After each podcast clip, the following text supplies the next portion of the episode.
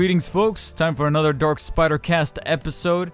Whew, boy. Uh, the, inter- the internet is quite a flutter now with a plethora of news, but of course, one particular moment in history that I just don't think anyone's going to be forgetting about anytime soon. Like, this is going to be talked about for years. Whether you like it or love it or hate it or just laugh at the memes like I've been doing these past couple of days, it's here to stay quite frankly. And I wish the best for all parties involved. Of course, I'll talk about that eventually, but for now, I just want to say, you know, how do you guys? Welcome to another episode of the Dark Spider Cast podcast, and I'm doing uh, pretty pretty well, things considered. And by all things considered, I mainly mean because of the work flow. It's starting to get hefty again. There was a little lull towards the end of last week, but now it's starting to get a little crazy again due to some uh, client needs. So I'm going to try to do the best that I can, but uh, admittingly I'm getting to the point where I'm going to have to start making my concerns a little bit more vocal about deadlines and timelines and all these th- other things that are being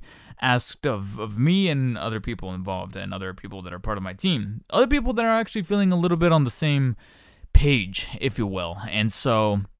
I don't know. There's there's quite a and it's funny because it really does boil down to the client level, not so much the job level, if that makes any sense. It's not so much like the specific uh, needs of the job or the title of the job or the agency that I work for. It really is just the client or the account. You know, it's kind of like if you were working at a law firm and you don't really have problems with the firm, but the client who hired the firm has these specific needs or these, you know, rules that they're like, I want it to be done this way. And so you're kind of like, how am I supposed to work with that? So, or, or like in the film industry where, you know, when you see someone uh, get attached to a project and then afterwards they drop out due to creative differences. Kind of feeling a little bit of that going on right now. So we'll, we'll see. We'll see how that kind of unfolds later down the, uh, the line. I'll give it some more time, but for now things are looking a little um, a little weird. Plus, I still this is after all just a residency job. Who's to say that uh, I'm gonna stay? You know that we still have those uh, unknowns to keep in mind. And because of that, just to be on the safe side, I'm I'm really thinking about starting up a new um, a new uh, resume just, just to stay on the safe side. I'm not saying that there's any kind of like signs or signals or clues that say that I am gonna be dropped or I'm not gonna be kept on, but just to kind of cover bases, you know, create a new resume with this one in mind, just to kind of pitch around and see if there's any if there's any fish that are gonna be biting, um, so to speak, just to like I said, cover my ass, if you will, because the plan was going to be that if I was kept, I would start doing two things. A, build a new desktop PC, a, a very capable rig for editing and content creation, possibly even going back to streaming in the future, but that's kind of a, like a huge maybe. And then the second thing was to finally move out with the girlfriend, start looking for an actual place and actually, you know, move closer to LA, move closer to the business and making things happen. But if I'm not kept, that's for sure gonna have to take a backseat, you know, and it's very disappointing because this would be like the second or third time this has happened, but we'll, we'll see. Because at this point, it really is out of my hands. The only thing I can really do is just continue to be, uh, continue to try better. Like Doc told uh, Peter, you know, how are you? Trying to do better. That's exactly what I'm trying to do here. Trying to do better. Speaking of Tobey's Spider-Man, I do have plans here. Another thing that I'm trying to juggle here. I, you know, it's ironic because one of the things that I pitched was a mock-up or a parody of the "Why can't I hold all these limes?" meme. I don't know if you guys have seen that meme. It's basically a static image of a dude holding a bunch of limes for no apparent reason. It's like a stock photo, um, but it's been memed to death, like all over the internet. It's this guy like trying to hold all these limes, and so I actually pitched that as an idea, but just to kind of have a twist that caters to the client uh, I don't know if it's going to go through, to be honest, but it's ironic that that's virtually or metaphorically what I'm trying to do here with so many different things because I'm also trying to create for the for the job. But likewise, as I'm recording right now, I am looking at a setup here where I have two green canvases or or or uh, I don't want to say fabrics, yeah, two green fabrics, one kind of propped up up against my usual backdrop of like stacked collector's edition boxes, and then another one just laid flat on the table. And the reason why I have all this set up is because I want to create a green screen effect to hopefully start incorporating more stop motion animation into my videos, specifically a video that's going to be going up this Friday.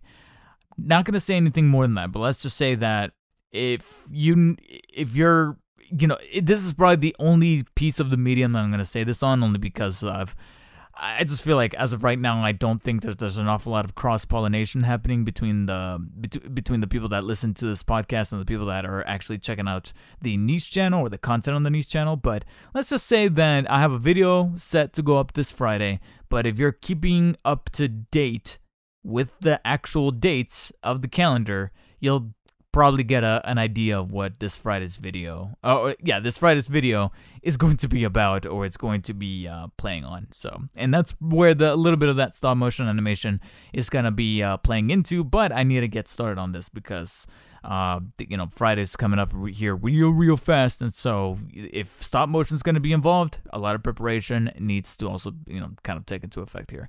So I got that. I'm juggling that. I'm juggling uh, this content for work, and then of course, you know, just keeping track of, um, you know, the my uh, channel analytics, this new channel blowing up, trying to make make sure what content I can create that will hopefully be better, et cetera, et cetera, all these other different things. So, yeah, yeah, it's been a really busy past weeks, so much so that you know, in terms of like what I've been catching up as far as news and details and all that stuff, even over the weekend, I've been kind of, you know, skimming on through, one of which did hurt me. Uh, which, you know, sadly, I'd never like to open up a podcast with sad news, but I do have to kind of pay my acknowledgments and, and respects to Taylor Hawkins, who passed away over this past weekend. I, was it this past weekend or was it earlier last week? I think it was earlier last week. Taylor Hawkins, who was the drummer for Foo Fighters ever since 1997, passed away at the age of 50. Uh, I really did feel the shock, the, the, the, impact when I opened that news story up on, on Twitter and I saw the news headline right there that said Taylor Hawkins passed away and, and it said right there Foo Fighters drummer. I was like, wait, is this really is this really happening at 50? Relatively speaking, that's pretty young. I mean, I know that all the Foo Fighter fighters guys, uh, Dave Grohl in particular, like they're all crossing the 50 year threshold and, and whatnot, but they're still looking pretty good. And even he looked good. Taylor Hawkins, he looked kind of jacked. So I know as of the time of this recording, they have not released uh, the, the, the details around his death. You know, what, what were the circumstances? Um, and it's funny because this made me think of a different case that did end up starting to trend again on Twitter, which was Bob Saget, who passed away at like 61 or 62, something like that. But the circumstances of his death were pretty obscure for that first uh, month or so until finally they. Re- they released saying that it was something related to head trauma, and a lot of people are kind of like in a in a hotel room, like you know, not his house. Like I don't I don't know. Like uh, there were certain details and circumstances that made people kind of squint their eyes. Kind of feeling that a little bit as well with Taylor Hawkins, but of course, not gonna make any more assumptions of that because we don't know, you know. And, and uh, you know, at the end of the day, it's not our real right to know. You know, if the family wants to keep it private, then let them keep it private. I, I you know, they, they have the right to hold that, but at the same time, we also have the maybe not the right, but the option to feel a certain way, to to have an opinion about this. You know, because I know even though I'm not in the camp, I understand of some people being in the camp of like, well, he's he was a public figure. I think that there's some things that we, you know, people who loved him, even as fans, even as people who you know kind of followed his music, should know about. Um, so yeah, it's a very gray area kind of matter. It is sad at the end of the day to know that you know one of my favorite bands lost their drummer, and it's it, what I guess makes it just weirder and surreal for me is that not too long before I saw these news break on Twitter in real time, like I, I watched it happen in real time. Like I was on Twitter and I refreshed, and within like 10 it said right there like 10 15 minutes ago breaking from uh, Hollywood Reporter, I can't remember. I think it was Variety saying Foo Fighters drummer Taylor Hawkins passes away at age 50. It said right there 10 minutes ago. So it had just broken as I was watching TV with, with my girlfriend. And, uh, yeah, uh, that that's the thing that uh, what made it surreal for me was knowing that few days before seeing this news break, I was watching the Hot Ones episode with Dave Grohl, where Dave Grohl came on Sean Evans's show Hot Ones, where they eat the buffalo wings and they kind of escalate on the the spiciness of the of the hot sauce.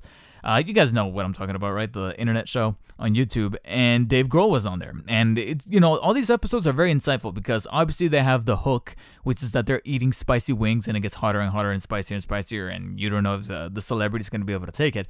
Um, but the thing that makes me stay the full 30 minutes that each of these episodes are is most of the time the guest being very compelling with the stories that they're telling and, and the the the information they and the advice they have you know to, to lay down Dave Grohl was no exception. He had a lot of stories, an awful lot of stuff to talk about as far as Foo Fighters knowledge and history and music and, and you know drumming and all that stuff.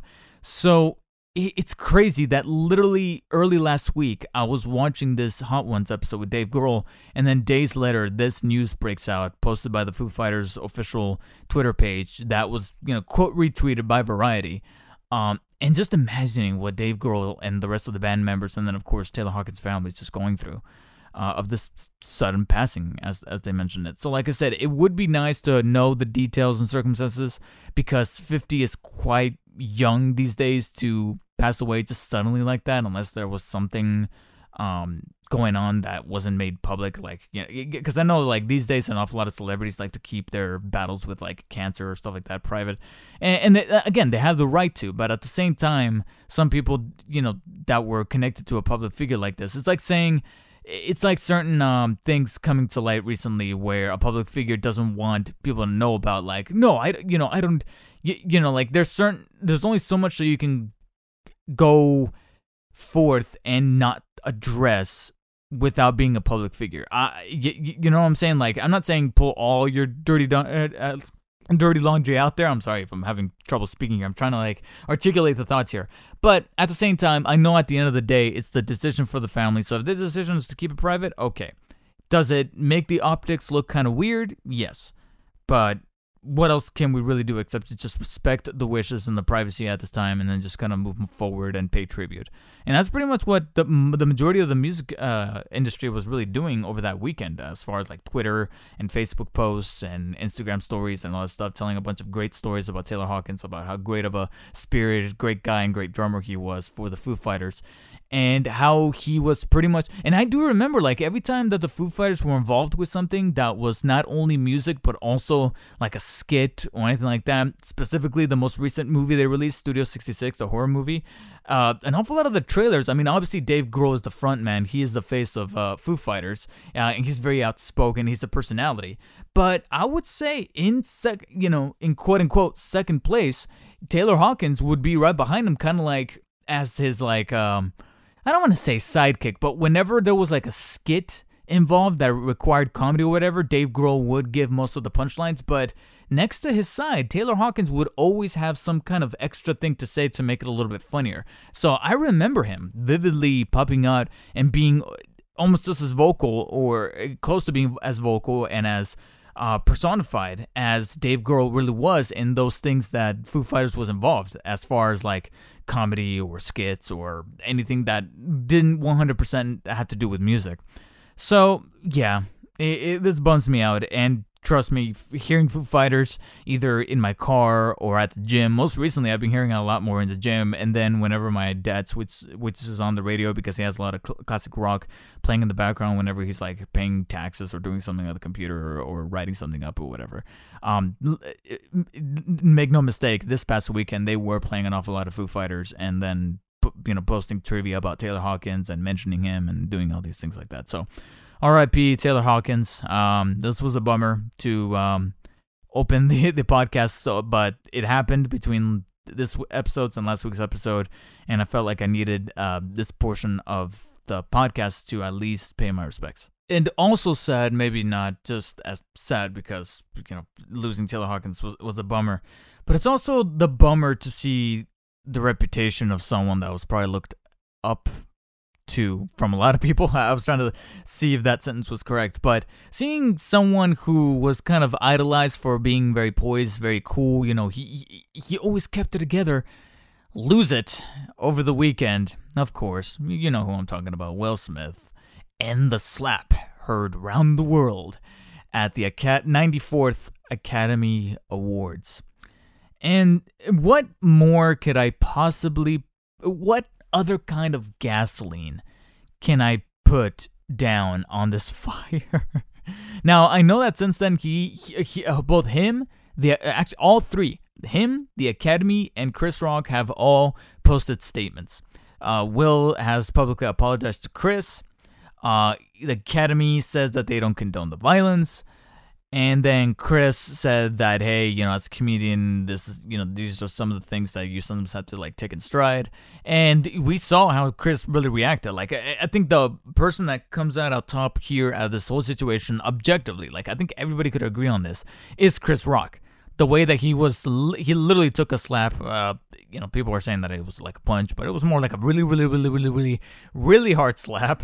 Um, but then just continued on with the show. He didn't continue to go after Will or escalate the situation. He was just kind of like, "Hey, let's calm down. All right. Anyways, I'm here to deliver this this award and moving on. All right, and I'm out." um, surprised. Uh, it's genuinely crazy that he's not putting charges or you know he has reason for charges or a lawsuit, and yet it seems like he's not doing it.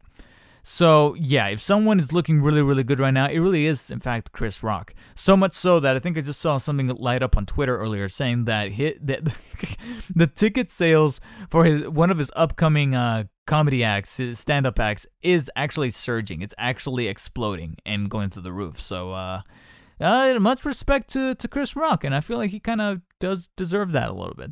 So, as far as where I stand on this whole Will Smith uh, slapping issue, I just, I, man, it's, it's just so crazy. And uh, again, that's the layer that makes it all shocking is knowing that it's Will Smith. If it was someone who has had a history with problems like Ezra Miller, wink, wink, nudge, nudge, another story that just recently broke out, then you know we. In fact, that's probably how a lot of people are reacting. For those of you who don't know, Ezra Miller was, uh, I think, just yesterday at the time of this recording, arrested in Hawaii because he was at a bar and he assaulted someone who was trying to sing karaoke. Maybe it was because he didn't like the song picked or the actual quality of the singing, but nevertheless, if he, whether he was intoxic- intoxicated or not, there was no cause for this, and so he got arrested. And there's a mugshot now floating about. Granted, what makes this what you know kind of has a lot of people, including myself, reading that story about Ezra Miller and going, "Yep, and that was gonna happen again." Again is because it's happened before. There's that fa- infamous video of him tackling down a fan, who, or at least uh, someone that was considering themselves to be a fan. Uh, there's different kind of sides to the story that maybe the person, this this girl, I think it was, was um, uh, kind of following them around and and you know do you know kind of suffocating them and, and doing things like that. And so Ezra Miller tackles him down. It's just what makes that video weird is that it looks like they're both at fault. Like the fan was being a little too much, you know, up close and personal where they didn't need to be. Whereas Ezra, they were like not only tackling them down, you know, create like they didn't like snap. They didn't like you know have this this like uh, like oh my god like like break boiling point or breaking point they like slowly go up to the fan and then like grab him by the throat and then start pushing down in a very serial killer kind of way. I've seen the video and I'm like, that looks weird. Like, what is going on here? So there's no real um black or white way of like standing on that video. I feel like they're both at fault. But there is a history there with Ezra Miller. So this arrest popping out a second time, it's like, yeah, this guy or this person, they might need some help. Uh, so with Will Smith, that's what makes it also shocking is that it's Will Smith. Yeah, there's that incident where he slapped that dude at the red carpet, but the dude legitimately was like being, you know, it, just like this fan, you know, they were out of bounds. You know, they, he, he was he was trying to kill Will, uh, kiss Will Smith, invading his uh, personal space, and I'm like, oh, dude, you you can't can't be doing that. Can't be doing that. You can't just you know be rolling like that. I'm sorry. So and, and Will Smith didn't slap him hard like he did uh uh, Chris Rock. No, he did like a uh, like a you know by comparison like a pat on the cheek, and it wasn't like crazy crazy. So you know like you know uh, you know that that was fine. That was whatever's. With this at the Oscars, it's just I'm still reeling from it. Like, holy shit, like th- this actually happened. Now, there are a multitude of theories that I personally could have. One of which is the the more sound one, the more realistic uh, one that has an awful lot of, uh, like I said, history and a pedigree there, which is that Will Smith. For those who read his book, I have not, but I have, you know, di- I did do my research as far as like seeing what people are saying on Twitter, on Facebook, on Instagram, etc. Where basically he he grew up in a background where he was he he, felt kind of helpless for not being able to protect some of his family. It's one of the kind of like one of the factors that led him to take up the role King Richard, and where he found like his inspiration for the role and his his performance and what he brought to the table and why he won. I mean, yeah, him winning for the performance was kind of like uh, like we saw it coming. And once he started to sweep up award after award, you know, SAG, uh, Golden Globes, you know, you name it, it, it kind of made sense for him to win the Oscar. It's just such a shame, such a, a tragedy that this moment not only overshadows his own win, but has also overshadowed pretty much the rest of the fucking award show. I mean, it's sad because we have our first, uh, one of our, I think, and I might be wrong on this, but our first male deaf actor winning an Oscar, best, you know, supporting actor, Troy Kotsur for Coda. We have our first openly queer woman of color winning best supporting actress for West Side Story, uh, Ariana DeBose. And then Jessica Chastain finally winning an Oscar after a multitude of, of nominations. She's finally an Oscar winner. Take that, Grace Randolph, fucking bitch. okay. Um, you know, because she really hates her for literally no reason, and, and, she's such a troll with that. Uh, God, she's so annoying with that. Um, so yeah, you have these three winners getting the glow up, and yet there's very little coverage on them. Very, very little coverage and discussion on social media, on Twitter, because everyone's talking about Will Smith. And then Coda wins Best Picture. Jane Campion won Best Director. No one's talking about this. No one's talking about. Now, here's the deal. The slap aside, I did not watch the Oscars, but for those who did watch, they said that even with the slap out of the picture, what what happened with Will Smith, a lot will come forward saying that the Oscars were actually still shit to the point where bad clips were used for representing some of the movies um segments.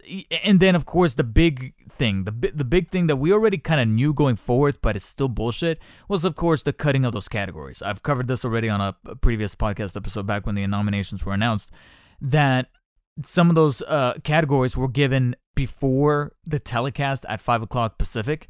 Uh, and some of them were like big heavy hitter awards like best score. Fucking hans zimmer. Hans zimmer won best musical score for Dune, and you don't see that get televised. Why? Because we have to give the Snyder fans on Twitter more fuel by awarding, you know, most cheer-worthy moment. Flash entering, speaking of Flash, Flash entering the Speed Force in the Snyder Cut. Really? Really?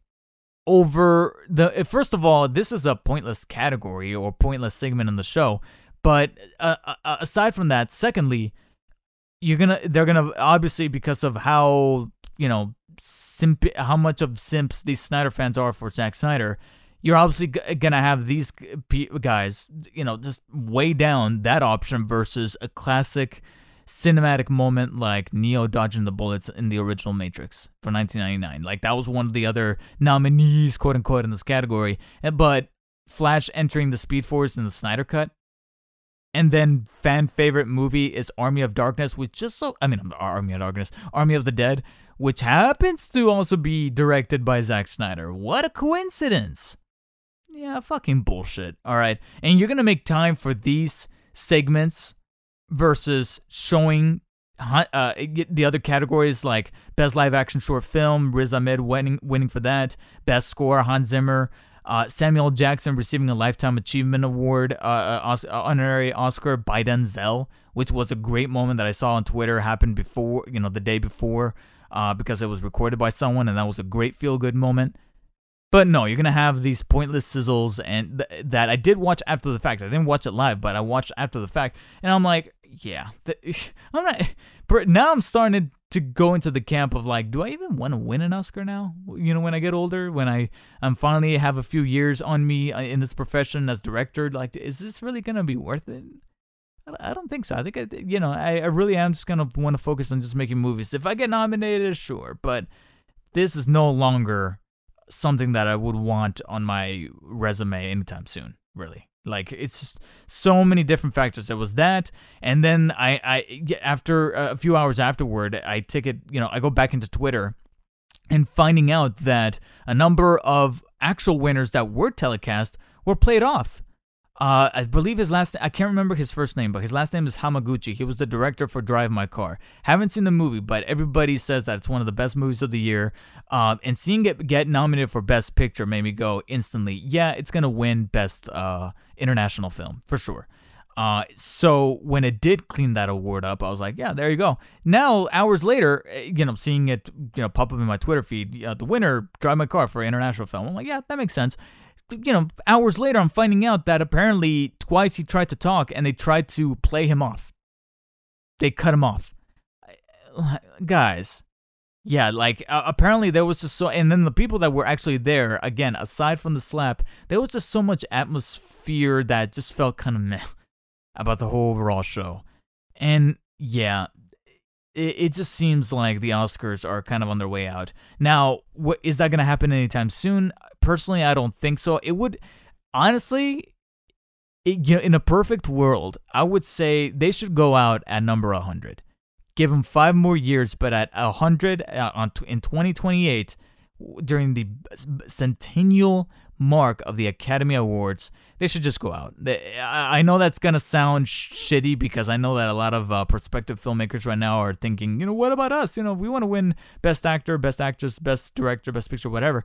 But just look at the, the uh, or or or how about we meet in the middle? How about we just end the ceremonies? We still give out the awards, but end the ceremony. Like, don't let this be a, a thing because you know why I didn't watch the show? Not only out of pro, it, it, was a mixture of things. Not only was it out of protest because they weren't showing all the categories and they were making all these decisions with the fan favorite category and all that bullshit, but also because it's on live television. And right now, the only way that I would have watched it is if a I would go and hijack one of my one of the TVs that ha- is hooked up to the Spectrum box, which is either in the living room or in the subsequent room that I sleep at. Which, of course, at the time uh, that the show was going live, was being watched by my dad. So I need to literally either kick my dad off or kick my mom off, and that combined with, like I said, my protest of the show of the show cutting out the categories, I'm like, it's not worth it. It's really not worth it. And then Amy Schumer's one of the hosts. Yeah, no thanks. um, so different factors just it was the sum of its parts and just made me go yeah no. Like like that's the only way to really watch the, the show. If we were to go via a streaming app i thought to myself maybe hulu? Because i know that they have a partnership with abc yeah the only way to do that is to upgrade to the live tv package which is like an extra $10 to the disney plus bundle that my girlfriend's family is already paying for. I would have to tell them to hey add this thing for like $10 more. No. Again not worth it. It's really not worth it so right now, if they really want to save these ceremonies, start streaming this shit. Go to YouTube. All right. I was gonna say Twitch, but I don't think, um, as far as like demographics are concerned, I don't think that really make much more sense. But YouTube for sure. YouTube. Just stream it to YouTube, the official Oscars YouTube channel. Live stream it. It's over. If you really want, I understand that I saw a statistic online saying that they went from like 10 million uh, watchers to 16 million, so they did get a bump up from last year's performance, especially by bringing back hosts, by uh, having the clips whenever the uh, uh, the acting Oscars were given out, the clips were back, so that was actually pretty good to, and nostalgic to see. But overall, I've been saying this for years. A lot of people have been saying this, and I'm right there with them, and I'm going to continue to say it. Live stream it online. No more of this only on uh, cable only on network TV bullshit. No, it's a new age. You really want to bring in more viewers? Live stream it on YouTube for free. I'm sorry, but live stream it. I know advertisers are gonna, you know, get all, you know, butthurt about it, but no, that that's the best way if you really want this show to really truly take off is to live stream it. If that doesn't happen or they don't make that conscious decision, I say cap it off at 100. Cuz again, with the cutting out of these categories, putting in bullshit into the show to still keep it at the three hours with stupid sizzle reels with a montage of James Bond, which was a well edited montage. But again, you're gonna take that over. You, are gonna put that in the telecast over showing Hans Zimmer winning or Riz Ahmed winning best live action short film, or even all the other you know best uh, short documentary subject, best live you know animated short film, best sound, best editor. All these people's hard work paying off, and you're not gonna show it, and they have you know family and friends need to resort to a cell phone clip. No, it's fucked up. All right, that time is done. Either live stream it on YouTube in its full entirety, presenting all the categories, or if you're going to continue making decisions of cutting out these categories and replacing it with a bunch of fluff that doesn't make sense, uh, no repercussions for incidents like the slap, because as much as I like Will Smith, some repercussions needed to, you know, why was he not, you know, not necessarily arrested, but put into question by LAPD? Walking out of the walking out of the Oscars? Or why wasn't someone who's in charge of the venue look at Will and be like, "Yeah, you need to step out." Uh, all right, it's like it's like I was to go to a public area, I insult somebody, I get at the very very least escorted out, but more than likely apprehended by police and questioned, like, "Hey, why did you do that?" But no, that didn't happen because it's Will Smith. And that's the thing. I don't have. I liked Will Smith. I really did. I follow him on Instagram. That's where I saw his apology first. But the Oscars are not going to take this into account. Cutting out category, all this other stuff. Like it really is. It's going down the drain. And because of that, like I said, the ultimatum: live stream the show on YouTube, or cap it off at 100. You're already at 94. Next year's 95. I would say five more years you know, make it the best years that you could possibly make it uh, with these decisions in mind. Because if this is the way things are going, make a hundred the end all be all, and stop the ceremonies. Still, you, you know, still give out Oscars, sure. You know, still give out achievements in the film industry because you know we need a, you know, recognition that to some extent. But the ceremony itself, as far as making it a big hoopla to dress to, nah. Because at this rate, if I ever get nominated and the show continues to go down the toilet the way that it is, I'll just watch from TV, and if I win, just FedEx that shit.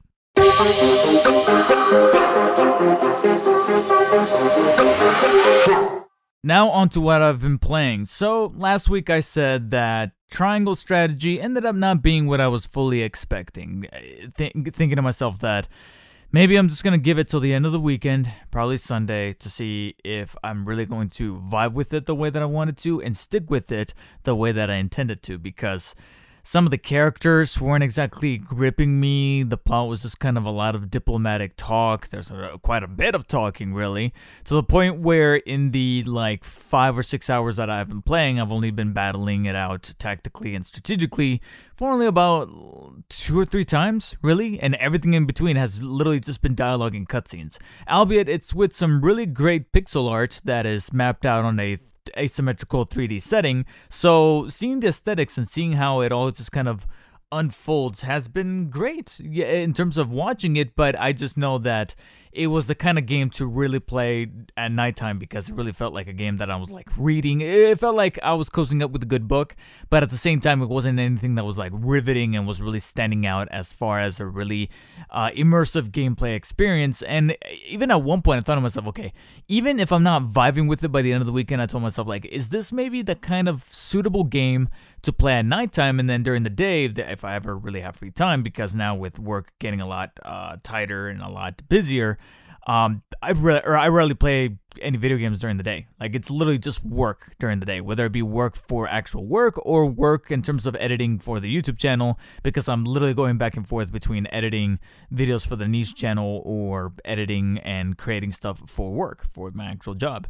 So very these days, these past couple of weeks, I really haven't been playing all that much during the day. So uh, I rarely had a choice. But I told myself if I did have that choice during the day, maybe I can play something that's a bit more action heavy, something that's a bit more frenetic and kind of to the point. And then at nighttime, I could play something as cozy and as more uh, mellow as Triangle Strategy, considering that even though the battles themselves have been pretty good so far, as far as, uh, you know, giving you the right information, but at the same time not holding your hand and not being all that simplistic, eh, but also at the same time not being excruciatingly difficult unless you ramp up the difficulty. I was like, okay, you know, it's doing all right. Then the game turned around and said, "Oh, you're you're getting cozy, you you're you're getting comfortable." It went up to me and smacked me the way that Will Smith smacked Chris Rock and said, "Bam! Check this out and out of nowhere the well okay maybe not out of nowhere because they were kind of planting now looking back they were planting some seeds in the background uh, especially if you do uh, activate some of the side events and side stories because the game has these side stories that are completely optional. Even the game tells you like hey if you proceed on with the main story some of these side stories might not be available later on because of the way that the story is kind of evolving and and, and expanding especially with certain points in the story that you can definitely not take back. Because the story then develops some teeth and some bite, and shit has gotten dark in a way where I'm like, wait, eh, you know, as Jeremy Gamer 2323 likes to say, hey, hold on. Like, I was like, whoa, whoa, whoa, what is going on? The, the, the, the as the eh, film industry likes to call it, we've hit a turning point. If you guys are huge, um, people who study film and study screenwriting and whatnot, uh, you know that eventually there's this thing called an inciting incident or that turning point where the game, well, in this case, the game, but often the movie or the TV show finally lets you know that, yeah, you're not in the first act anymore. You're now in the second act where shit is getting heavy and the plot is thickening. And that's essentially what happened, finally happened here in Triangle Strategy. Now, as the time of this recording, I'm about 15 hours in, but this happens around the 9th or 10th hour mark. And I know that for a lot of people, that might be a little too much to stick with a game for it to finally get good. That's not to say that the game was bad. It was just like a, a little bit of a slow burn hearing these characters talk with these uh, with this kind of older, much more nuanced uh, language of uh, of English. You know, saying things like "my betrothed" and whatnot. But then the game the game legit got, went all Game of Thrones, where you have these houses plotting against each other. You have one in particular kind of having ploys in the background, and then shit got bloody, dark, and and gothic to where main characters are dying. Some characters are even getting beheaded in in public and I'm like, "Yo, granted, you know, it's uh, with, with this pixel art aesthetic, this kind of uh, look with the, you know, pixelized kind of characters and the 2D background then animating in 3D as you kind of navigate the camera in the three-dimensional asymmetrical space." But it's still tackling the story in a way that I'm not gonna say it's on the same quality as Game of Thrones, but it's tackling uh, themes very akin to Game of Thrones as far as plotting the deaths of certain characters, manipulating and ordering people around. Specific characters are now becoming a bit more three dimensional, just like the actual you know visual spaces. The, the, characters that I was looking at, going, eh, you know, like I said, a little bit of this dialogue is becoming a little bit trite, but over time, I was like, yo, I'm I'm invested. What the hell is going on? Like after from hour, like I said, five or six to like hour nine in the span of like three or four hours, especially over this past weekend where I was finally able to comfortably sit down with the game and actually absorb it, especially on Saturday. Saturday, I think over the course of the day, I mean, I had stuff to do, of course, but over the course of the day, I was finally able to get two and a half to three hour chunks throughout the day actually played of this game as opposed to just at nighttime for only like about an hour, hour and a half, uh, aside from the parts that I've been busy. But I was able to actually sit down with the game and absorb it like a sponge. And that's where it finally clicked with me. The game finally clicked. And the battles have also also gotten tougher. I finally, you know, got a game over a couple of times over the weekend and eh, but not in a way that's frustrating, but more so in a way where I'm like, yep, I made a mistake. I'm not making that same mistake. Similar to like when you lose in a chess game, you're like, okay, well, I'm not gonna make that move again. And lo and behold, the second time you try that game, it works. It, it actually works, but at the same time, it doesn't feel so handholdy because I'm playing on normal difficulty, right? And I don't know if these circumstances change if you escalate the difficulty, but I know that at normal, when you get a game over and you lose a battle, you certain aspects of the game reset, like the positioning of your of your teammates and also the consumables that you used. But in terms of like the XP and the moves that your characters learned and the levels that your your team members that were inside of that game, the, those particular units that you used, uh, gained and leveled up on, that stuff actually remains. So officially, even when you lose a battle, you're still gaining some kind of advantage. You're either leveling up your characters, gaining more experience, learning new moves, but in terms of like where you use those moves, where you place the units, where they're gonna move, and how they're gonna use the consumables that then reset, that's still left up to you. It's not gonna exactly hold that in place. So there's still room to grow while at the same time the game not being excruciating, you know, not wasting your time, not making it seem like, oh, all that stuff that you worked uh, hard on is just not all for naught. Like the game often uses in, in its vernacular, it's all for naught uh, it, it, never really feels that way, at least in normal difficulty. I think it's possible that if you ramp up the difficulty to hard or very hard or like expert, then the game's gonna start undoing your XP or undoing your levels and not hold that stuff and carry it on over to the next battle. I'm not quite there yet. I'm not necessarily the master tactician to be able to take on a difficulty mode uh, at that caliber. But in terms of just playing it on normal, uh, yeah, it, it's striking that great balance to where, like I said, battles have felt challenging, but I'm learning as it goes along that eventually by the second or third try, I'm beating it, and I'm beating it in a very satisfying manner, not in a way where I'm like, oh yeah, it, like like when these characters level up, they don't level up too crazy. Like uh, you're guaranteed to at least level up once per battle, but it's not, it's still not going to immediately immediately give you the uh, you know the winning hand. So it's striking good balance as far as gameplay, but the parts that it was lacking before, as far as the story and the characterization, oh yeah, man, I'm I'm learning you know different terminology and I'm memorizing the names of some of these characters and the different houses. Because uh, I'm not gonna lie, when I first started playing the game, those first couple of hours, the House of Wolffort and the house, like right now, I just said the name. In those, if you had asked me this in the first couple of hours I was playing the game, I probably wouldn't have remembered some of these names, but now I do. Now I'm, invested. I'm invested into what Serenoa and Prince Roland. I would probably say Prince Roland is probably one of my favorite characters so far. Uh, eh, him along with Benedict, but then again, Benedict is just that uh, archetypal mentor figure with a great voice that, again, I can't remember the actor's name, but I'm willing to bet money that it's Bigby from Wolf Among Us. Uh, aside from that, like I said, there are still some slight uh, imperfections as far as you know, one or two characters still not having the strongest dialogue or the strongest voice acting. There's some actors where I'm like, I don't know if they were directed all that well, and still it pops up from time to time. But again, a lot of things have been rectified in the past couple of hours, especially on that story and on that conflict that's got me invested. I'm actually legitimate in. Uh, so it's great to see that a lot of these things have taken a 180 that, yeah, I'm definitely going to continue playing this game all the way to the very end. I'm like I said, as of right now, I'm about 13 or 14 hours in to the game, kind of coming up here on 15, and I think on average it's going to probably take me another 15 hours to beat it. I think it's I saw a lot of places report that it takes about on average 30 to 35 hours to beat the game.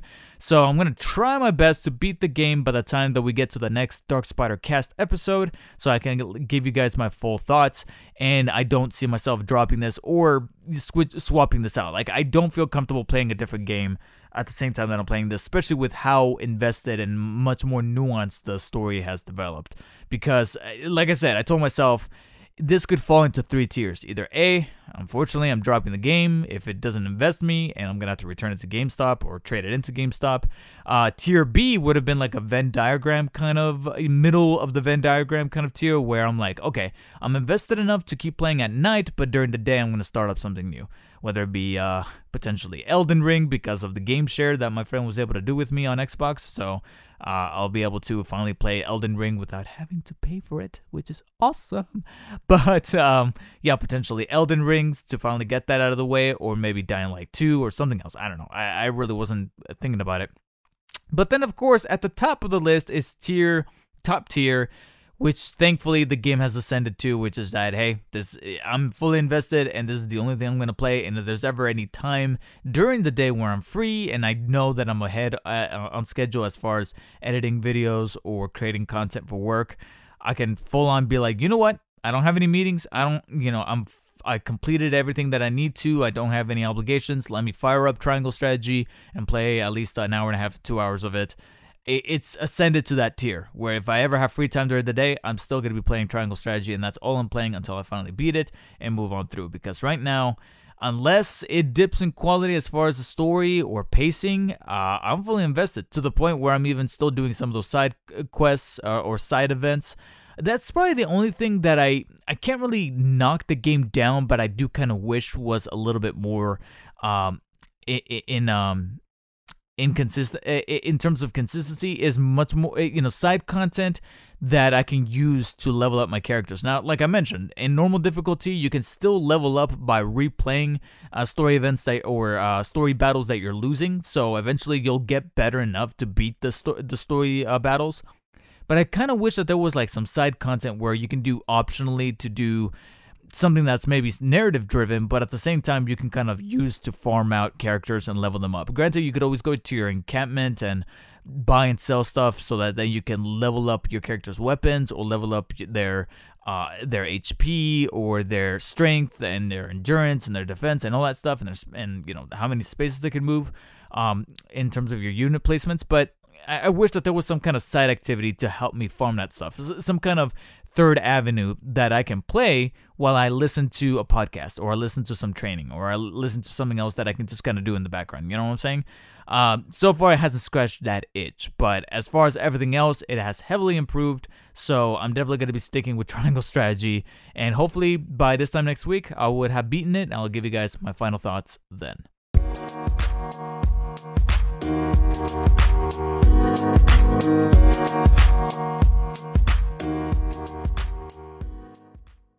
And just like clockwork, there it is. The Legend of Zelda Breath of the Wild sequel has been delayed to uh, 2023, or specifically spring of 2023. I have the article here, of course, from our good friends at IGN. The sequel to The Legend of Zelda Breath of the Wild has been delayed to spring 2023. We got a tiny piece of footage in return because Nintendo. Is it just me, or it's always Nintendo? It's always Nintendo the one that always, whenever they delay a game or something, they push something, they always be like, yeah, but here's some new footage. Here's some new footage. Just it's like it, it, but but when other studios do it, I'm sorry, I, I'm I'm I haven't even gotten into the crux or the main meat of this story, but whenever they do that, it's like a little subjugation for the Nintendo fans to be like, oh, okay, then that's it. I guess it's good. I guess it's good. But when other studios do it, now I don't get uh, annoyed with any delay, with any video game delay of any platform of any developer. I go, hey, Delay can only mean that the game can get better. And if it doesn't get any better, then when the game releases and it looks and it runs terribly, then we can then complain and, and talk about that, that at that moment. But whenever I hear news of a delay, I, I, I my gut instinct is always to say, hey, this is going to help the game be better but the majority of the masses sometimes gets frustrated with certain developers but with nintendo it's always like okay guys it's okay. It's like a it's like a parent. Wherever their like youngest does something but they're like oh no it's all right. But when the oldest does the exact same thing they get like the chancla and they get spanked or they get reprimanded or, or, or something. It just, it just reminds me of that scenario. And i feel like one of the things that helps nintendo in this case is that they always show new shit whenever they announce the delay of something or or something getting pushed or whatever but I digress. Legend of Zelda has been delayed specifically to spring, so they now have a, a window. We have the series producer Eiji uh, uh, Onuma, I knew I was going to butcher that. This is right here in the IGN article, announced and apologized for the delay in a video, uh, saying, In order to make this game's experience something special, the entire development team is continuing, continuing to work diligently on this game. So please wait a while longer no specific reason was given for the delay. And then they release a clip. It shows, uh, it's funny because people are saying that it might not be Link, even though it kind of looks like Link. But a lot of people are saying that there's little like details on him that makes it seem like maybe this might be Link or an incarnation of Link holding a broken Master Sword. And he's also got like tattoos. His hair, I feel, I feel like to me it's his hair. His hair looks a little like a hue darker and because of that, I'm like, okay, it could either be a different incarnation. Uh, it's definitely Link, but I I'm not gonna rule out the possibility of being a different incarnation of Link specifically. But I'm not gonna go as far as to say that he's a completely different character like Sheik is to Zelda or something of, of that nature. Um, besides that, though, you know, it just shows the footage of him look, with the sword looking cool and all that stuff. Uh, other than that, though, I call this. Uh, I'm sorry, I'm not gonna. I, I normally don't boast this way, but I remember the the weekend, March no, February 27th, I believe. I remember that weekend. As soon as that Pokemon new generation got announced during that Pokemon event, Scarlet and Violet specifically, and I showed it off to my girlfriend. And as we're watching it, and it said right there, Holiday 2022, I immediately, I didn't say it out loud, but in my brain, I'm like, Breath of the Wild 2 is not coming out this year. it's not. Because for a game of that scale, of that nature, to release, to get pushed up, because Nintendo's not known to cannibal- cannibalize themselves that quickly. And Zelda is definitely a heavy hitter for a holiday se- season if it hasn't already been released early in the year. You know what I'm saying? If they don't release something early in the spring like they did the original Breath of the Wild with the Switch back in March of 2017, then it's going to come out for the holiday season so they can make that bank. So, being that Scarlet and Violet, the new Pokemon games, were taking up that slot, my my gut instinct was immediately to say, yeah, it's not going to come out this year because there's no way they're releasing this in the summer. They're not pushing it up because a game of the scale, it needs more time in the oven. They're not going to push it up. They're not going to surprise drop us here in February to say, "Oh yeah, the game comes out in about 4 months." Are you kidding me? Nintendo doesn't work that way. They didn't work that way with the, Breath, uh, the original Breath of the Wild, and they're not going to work that way with the sequel. Uh, so immediately I was like, yeah, that shit's gonna get pushed. And plus, in the summer, uh, some other good little uh, titles are dropping for the for the Switch. To be kind of coy here, you have the Mario Strikers, the new Mario Strikers coming out, Battle something I can't remember what the, la- the subtitle is, but you have a new Mario Strikers ga- game coming out to the Switch.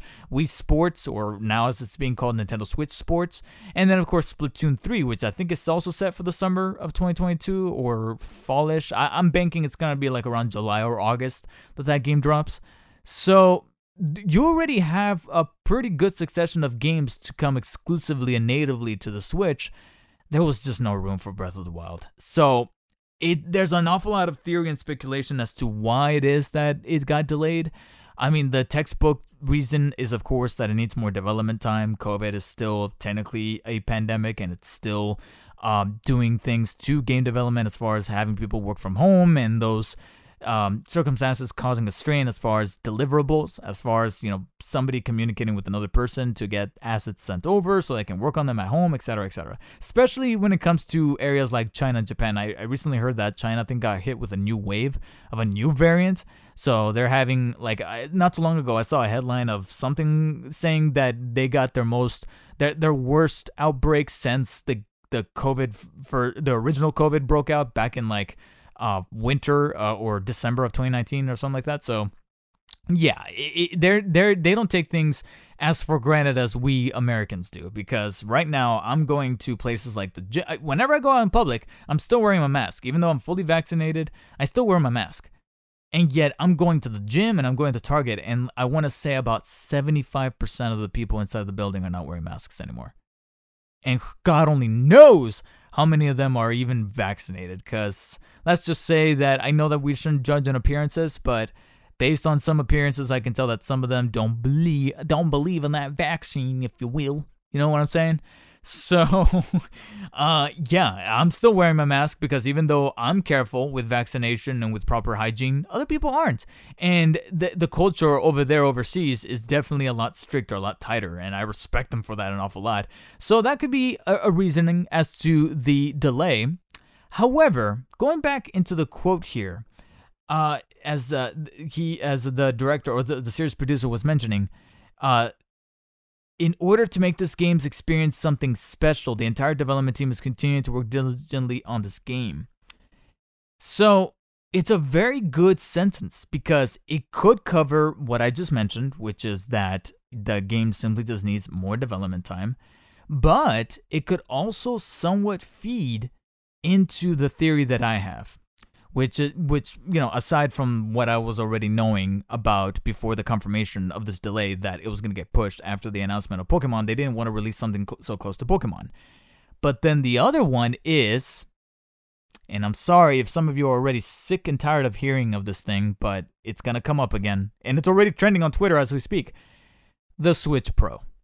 They want this to be released with the Switch Pro possibly spring 2023. I mean, Breath of the Wild sold gangbusters and sold an awful lot of units with the original Switch. In fact, I think more excuse me, more people bought the Switch version of Breath of the Wild than the Wii U version.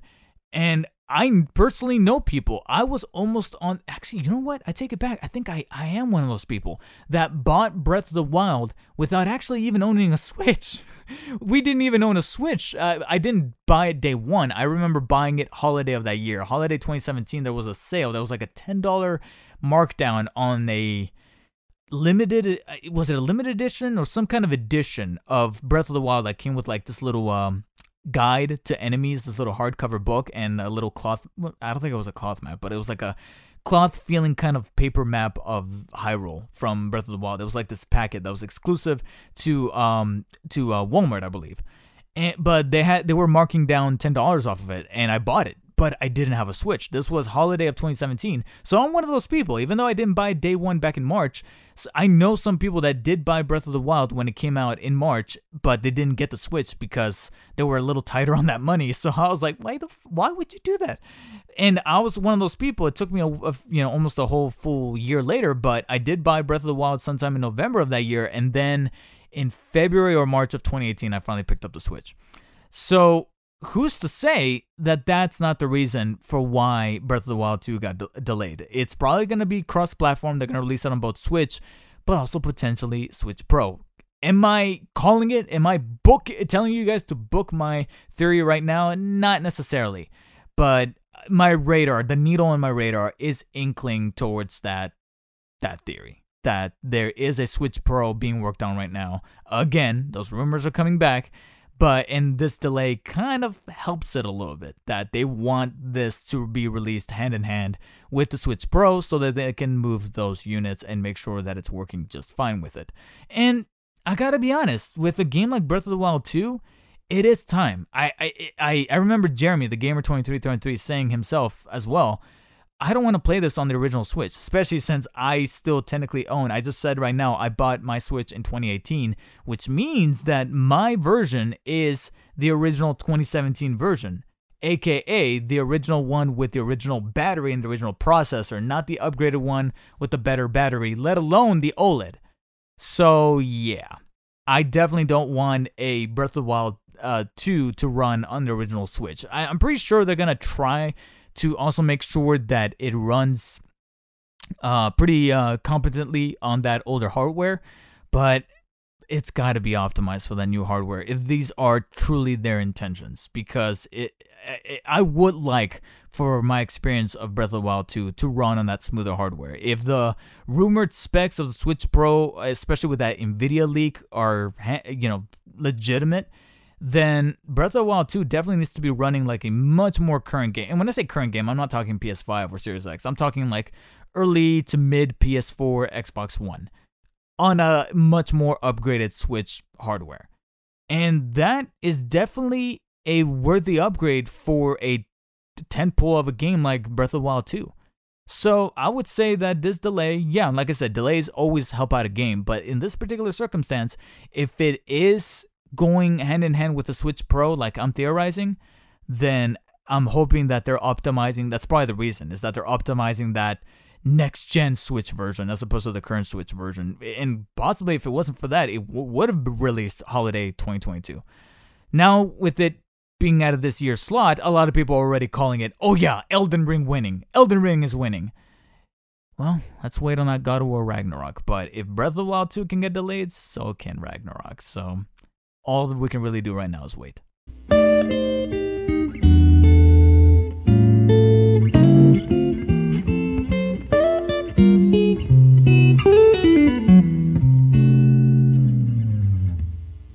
And we're ending the podcast on two subsequent news that both happen to have to do with subscription services. Ain't that a motherfucker? uh, one is probably the most uh, uh, titillating one, and then another one is just downright fucking egregious and, and disgusting. In fact, let's let's not end it on a negative note. We opened on, on a negative note with the passing of Taylor Hawkins. Let's not end it that way. So let's get the bad out of the way. Rockstar just continues to milk the ever living shit out of GTA to the point where I honestly think that EA has been dethroned as one of the worst companies. I, f- I legitimately starting to feel like Rockstar is just becoming ever more shameless in how much they are, eh, you know, quite self-aware. And we know that they're self-aware that Rockstar is just a humongous moneymaker, and people are just going to continue buying the living shit out of it. Whether it be the different iterations of GTA 5 with that's literally, literally now nine years old. I'm sorry if I'm yelling into the microphone and I'm peaking audio here, but it, it really is crazy. It really is legitimately fucking insane that a nine year old game not only does not have a free upgrade in case you want to upgrade from the PlayStation 4 and Xbox One versions to the Xbox Series X and PlayStation 5 versions for 60 uh, FPS and a couple of, you know, polished textures, but other than that, you know, everything else is still the same for the core game. Sure, you know, people's devil's advocate right now is going to be like, oh, it's on sale right now. You only have to pay $10 for the PS5 or $20 for the Series X. You shouldn't have to pay at all.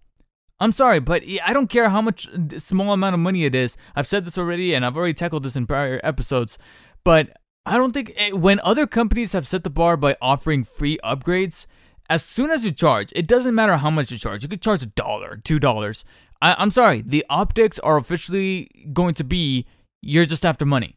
And that's pretty much what GTA is doing, not only with those free upgrades, but also with a brand spanking new membership service inside of GTA Online called GTA Plus. Everyone's got a plus, now they have it. And speaking of prices, yeah, it's only $6 a month. Subscribe for $6 a month and you get shit within GTA Online. This is an article here from IndianExpress.com. That's, oh no, yeah, IndianExpress.com. That's literally the name of this website, uh, only because I couldn't really find any other articles for some reason. Every time I pulled this up on on uh, Google. Really, I just searched up GTA Plus on Google, and this one one of the first ones that started to actually give me information. I couldn't really find the IGN or GameSpot articles for some reason, but here we have Indian Express with the article Rockstar Games, and I'm quoting here, has unveiled GTA Plus, a paid subscription program for GTA Online. The service is slated to launch on March 29th, so I just did recently, exclusive on PlayStation 5 and Series X consoles, Series X and S. So it's not last gen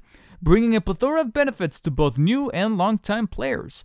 Priced at $5.99, players will receive monthly rewards starting with a recurring deposit of $500,000 in game currency, so obviously not real, to their Maze bank accounts, alongside opportunities to claim estates and other content people might have missed out during previous updates. Until April 27th, which marks the end of first month membership, players receive the Prince Princip Princip Vest 8. I, I don't know what this is.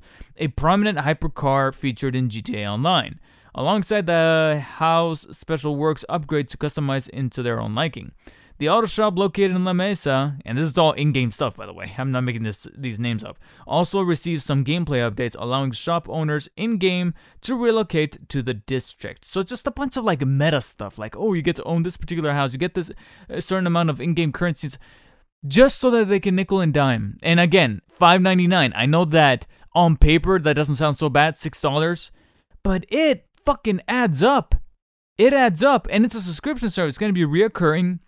And I remember something that I actually wasn't really thinking about until I finally, and I'm glad uh, that I caught wind of this, but via other sources. But I remember not only uh, Rich of Review Tech USA tackling this, but also uh, Bob and Will of the Wolf Den podcast recently. They tackled the GTA Plus subscription. And one interesting point that I, I feel like I could have gone over my head is that even though GTA 5 and GTA Online is an M rated game, there's no fucking way that only mature people or mature aged people are playing this game. You also have kids out there playing this game because their parents don't give a fuck about the ESRB ratings. So they bought their kid this game because it's GTA. They probably want to play it for themselves. Except, like Will and Bob brought up, mainly Will, who the fuck knows if these kids have access to their their parents' bank uh, account numbers or their credit card numbers or it's you know already auto filled in into the system. And they look at this thing and be like I could get $500,000 oh and it's only $6 a month? That's not bad.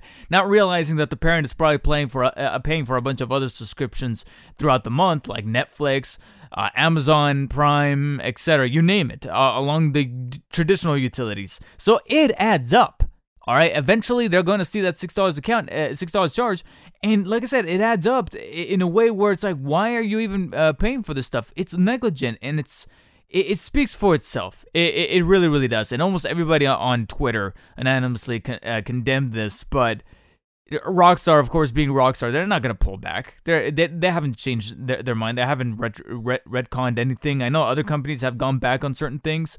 Um, Xbox, for example, I think recently was trying to make a, a movement to try to remove the sharing feature on Xbox to share to Twitter, and then they backtracked on that because they listened to people's outcry. Rockstar's not gonna listen to anyone's outcry. They're not gonna listen to anybody. They're Rockstar. They they Rockstar ha- developed a system when it comes to game development where they announce something and then that's it. They go back into hiding. They're the original ones. They would do that all the fucking time. And to an extent, they're still doing it, except they're doing it with shit that we don't want. Still relying on GTA 5 and GTA Online, shit that has been literally out there for a decade. And sure, they're like, oh yeah, we're developing GTA 6. But we're probably not going to see that game for another two or three years, four at the best and maximum.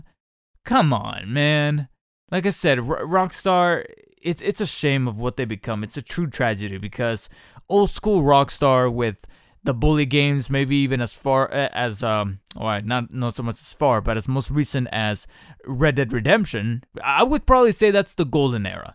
That was the golden era of Rockstar from 2000 to 2010, We had Bully, GTA 3, 4, San Andreas, uh, Vice City, and then the original Red Dead Redemption, and hell, I'll even throw in Red Dead Revolver in there.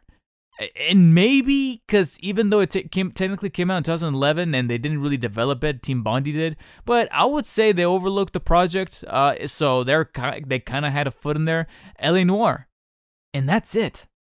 After that, then we got GTA 5, and GTA 5's release by itself was, of course, an eventful release.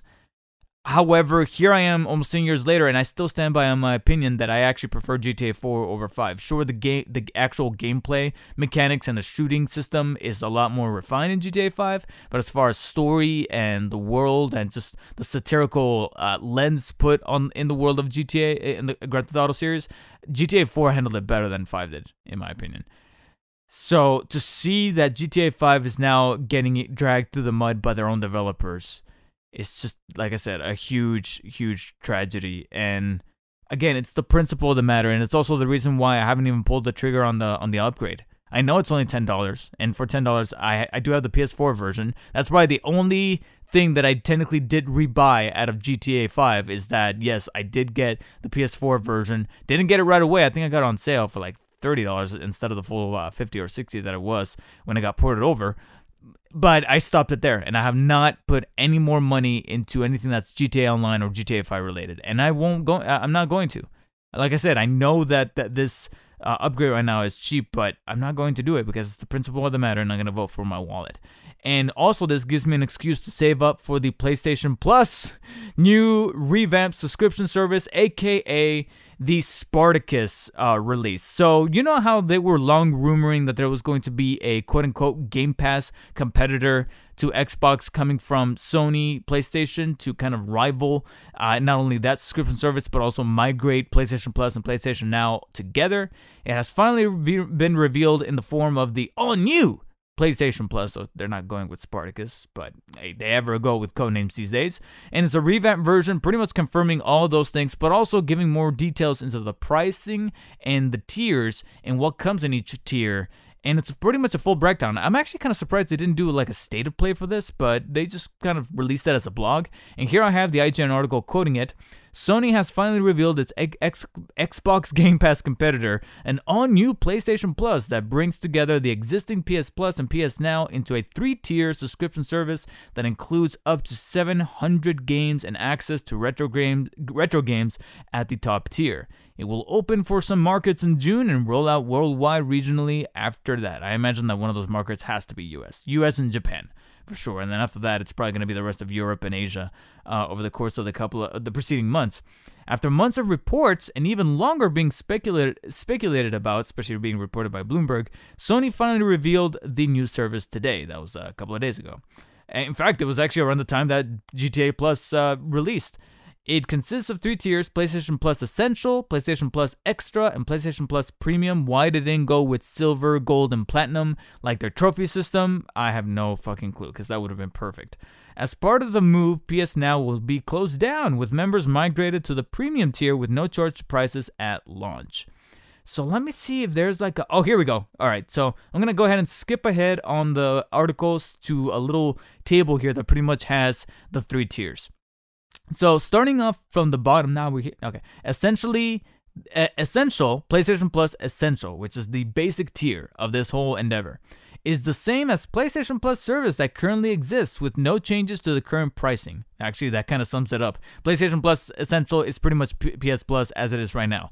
So, whatever price you're paying for, either monthly or every three months or every year, I'm on the yearly plan, which is 60 bucks. This one's going to be 60 bucks. So it's literally the exact same thing. It includes two monthly downloadable games, discounts, saved game cloud storage, and access to online multiplayer for most games. So essentially, PlayStation Plus as it is right now. You get to play online, you get the free games every month, the two PS4 and then one PS5.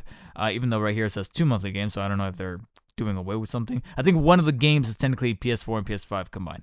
Uh, the discounts, the additional discounts that you sometimes get in the PlayStation Store. So whenever there's a sale, and you get even more of a sale if you're a PS Plus member, and then of course the cloud storage. So that that one's pretty easy and pretty self-explanatory. PlayStation Plus Essential is literally the exact same as PS Plus as it is right now, as you've always known it. We then start to change it up a bit when we get into the next two tiers, starting with PlayStation Plus Extra. This is tier 2. The extra tier includes all essential benefits and adds a catalog of around 400 PS4 and PS5 games that can be downloaded at any time while you're a member. It includes first party and third party games, but no new exclusives will launch into the service. And I that, that's a little bit of an asterisk, and I'll talk about it in a second. But in the US, it will cost $14.99 monthly, $39.99 quarterly, and $99.99 yearly. And in the UK, it will cost £10.99 pounds monthly, 31.99 pounds quarterly, 83.99 yearly pounds. No Australia prices have been announced at the time of the writing. So, Plus Extra gives you pretty much the actual, I guess you could say, functionality that Game Pass is known for, of having that giant library of those first party and third party games that you can play on the system that are available on the system. However, here at the at the towards the end, no new exclusives will launch into the service, aka let's say that God of War Ragnarok does in fact come out this year, because I gotta be honest, there's a tiny little part of me that believes it's not going to. It's gonna get delayed, I feel. Which, if it does, then eh, Elden Ring has Game of the Year locked. I'm sorry, I, I doubt anything's gonna come even that close. But with that said in mind, it, it, it, extra is really just that. You get extra. So you get the essential stuff, but you also get these 400 PS4 and PS5 games, which is pretty cool. I, I do hear that they're adding Returnal and the original God of War and a couple of other ones, but day one releases like God of War Ragnarok coming out later on this year, it's not going to be in there. Next year, when Marvel Spider-Man 2 or the year after that or the or whenever it comes out, Wolverine, that's not dropping on the this PlayStation Plus extra service. Uh, you're, you're, you're, if you want to play the game day one, you have to go out and buy it, whether it be digital or physical, and that's it. Maybe then further out in the future it might come to the service, but if you want that timely exclusive of being able to play it day one, you have to buy it. So without uh, before even going into the third tier, this little caveat pretty much cements that this is not 100% the Game Pass equivalent because guess what? Game Pass does have games day one. That's one of the reasons why I'm looking forward to so many releases this year. Redfall, uh, Plague Tale Requiem, um, Hellblade 2, uh, Senua's Saga, you know, and, and, a plethora of other games that are. oh, Starfield! Fuck, Starfield! And then last year we had Halo Infinite. All of those games were day one. So technically, you could buy them if you don't have th- that service, or if you're on Game Pass and you continue paying a year or a month for Game Pass Ultimate, boom, it's there. Like it's it, that's what makes it such a banger of a deal. And right now, PlayStation's already throwing in that caveat that makes them look just a, just a little greedy. Even though the 400 games is not a bad deal breaker. You know what I'm saying? Like it, that that it's not it's not right now it's not great, but it's not bad either so far. That that caveat stinks, but knowing that there's probably a couple of other stuff that I otherwise would have missed and I haven't bought up until this point, now I'll have I'll have access to, and that's pretty cool to hear. Then we go on to PlayStation Plus Premium. This is the premium top tier service, tier number three. Premium, of, clo- of course, includes all the essential and extra benefits and adds 340 extra games to the catalog, including, and these are the biggies, PS1, PS2, and PSP games for streaming and download. So you can actually download them natively to your console and play them directly from there as long as you have this system active. PS2. Oh my god. Jak and Daxter trilogy um, maybe if they throw in Dragon Ball Z Budokai 3 in there, oh my god, like that would be legitimately awesome. Playing the original, well, no, I was gonna say the original versions of GTA San Andreas and Vice City, but I, I doubt Rockstar's gonna let that uh, slip by since they're also the topic of discussion right now. Uh, PSP games is also another big one because there's uh, the PSP was in this household for a limited amount of time because my younger brother got it. But as soon as he moved out, uh, he took it with him, and I was never really able to play those games. Plus, I don't know what it is at the time, but when it came to handhelds, I was all about Nintendo. Now I'm kind of reversed. Now I'm trying to like balance between the DS and the P- uh, PS Vita. Would have been nice to have Vita games here, that, uh, but at the same time, I don't think they ruled it out. I, I have a theory that eventually Vita games will come to the service, but for now, they're starting off with PSP uh, which, you know, chronologically makes sense. And I know that on PSP is a little game called Crisis Core, Final Fantasy VII Crisis Core. And now this could potentially be on that service for streaming and downloading. Now, one little uh, generation here that a lot of people were inquiring about PS3.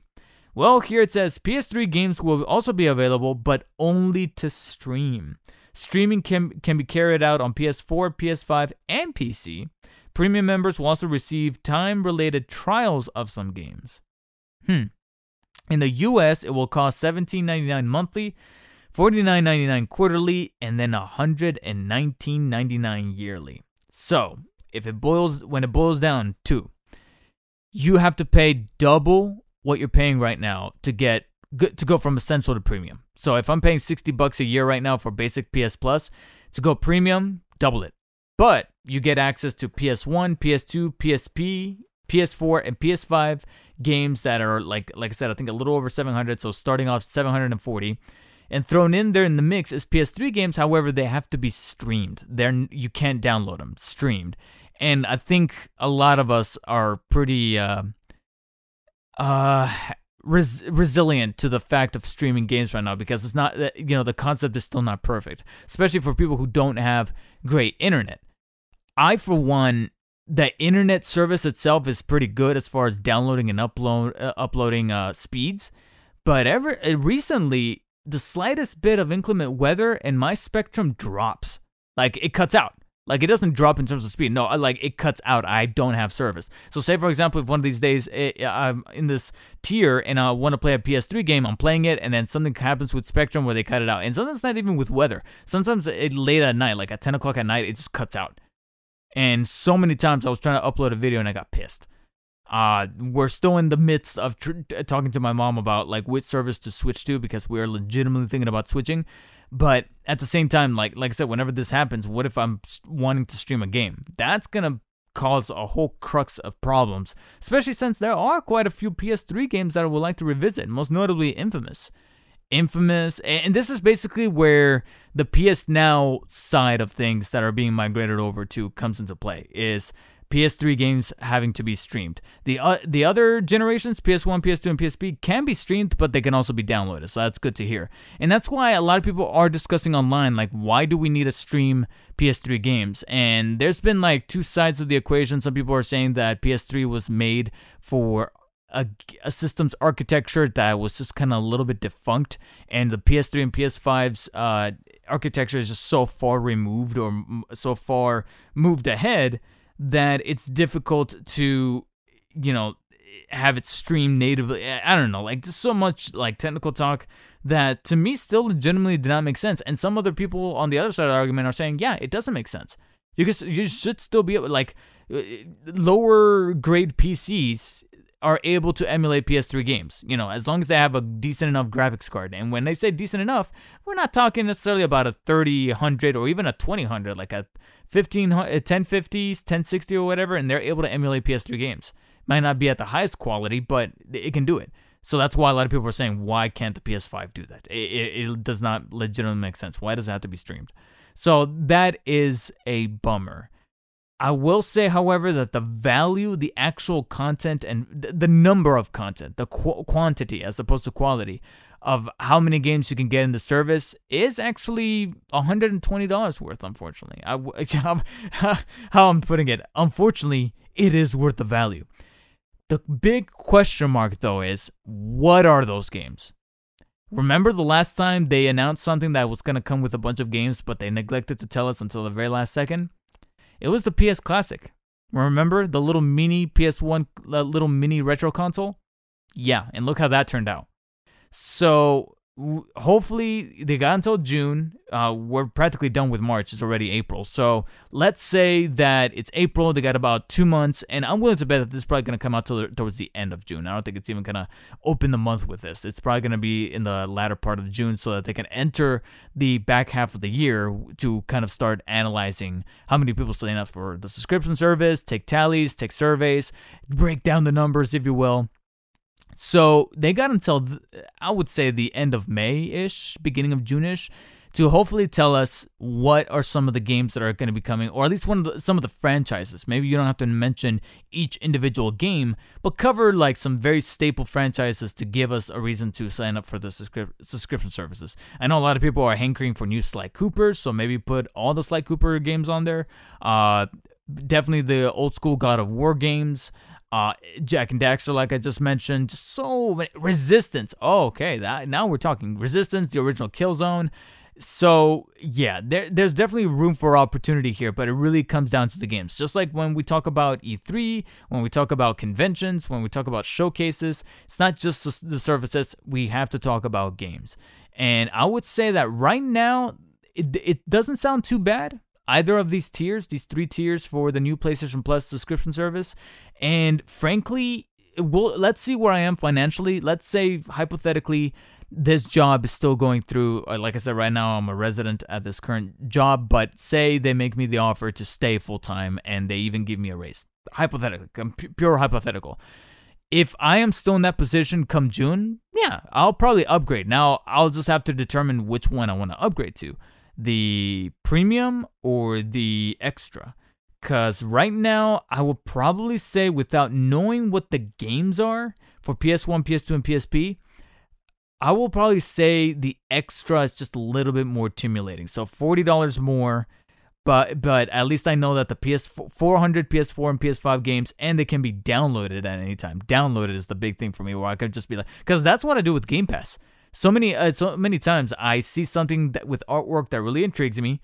I'm like, oh, what is this? I open the the game card to read the synopsis, read when the game came out, how big is it, and if everything you know falls in line with what I'm liking, I'm I download it. I start downloading, even if I'm not gonna be playing it any, anytime soon. I download it, and that gives me an incentive to want to play it later, so that not only is it already in my inside of my system, but also I can look at it as a motivator to be like, hey, the sooner you get to playing this, the sooner you can delete it so you can download other stuff. So I can look at PlayStation Plus Extra the same way. And because of that, I would say that that one is probably the most stimulating right now, but but come June, if we can get some more information as to what specific PS1, PS2 and PSP games are coming to premium, then maybe I could be swayed to take the latter instead. So, for now, I will say that the news around this new subscription service is not too bad. It is still technically a little underwhelming versus Game Pass. Game Pass, I would I- am honestly still gonna give them the winning point, the winning uh, score so far. So it really again boils down to what games PlayStation's gonna, gonna be willing to bring to the service. Maybe later on in the future they can drop a hint that maybe Vita games will be coming as well. Uh, that would be pretty sick.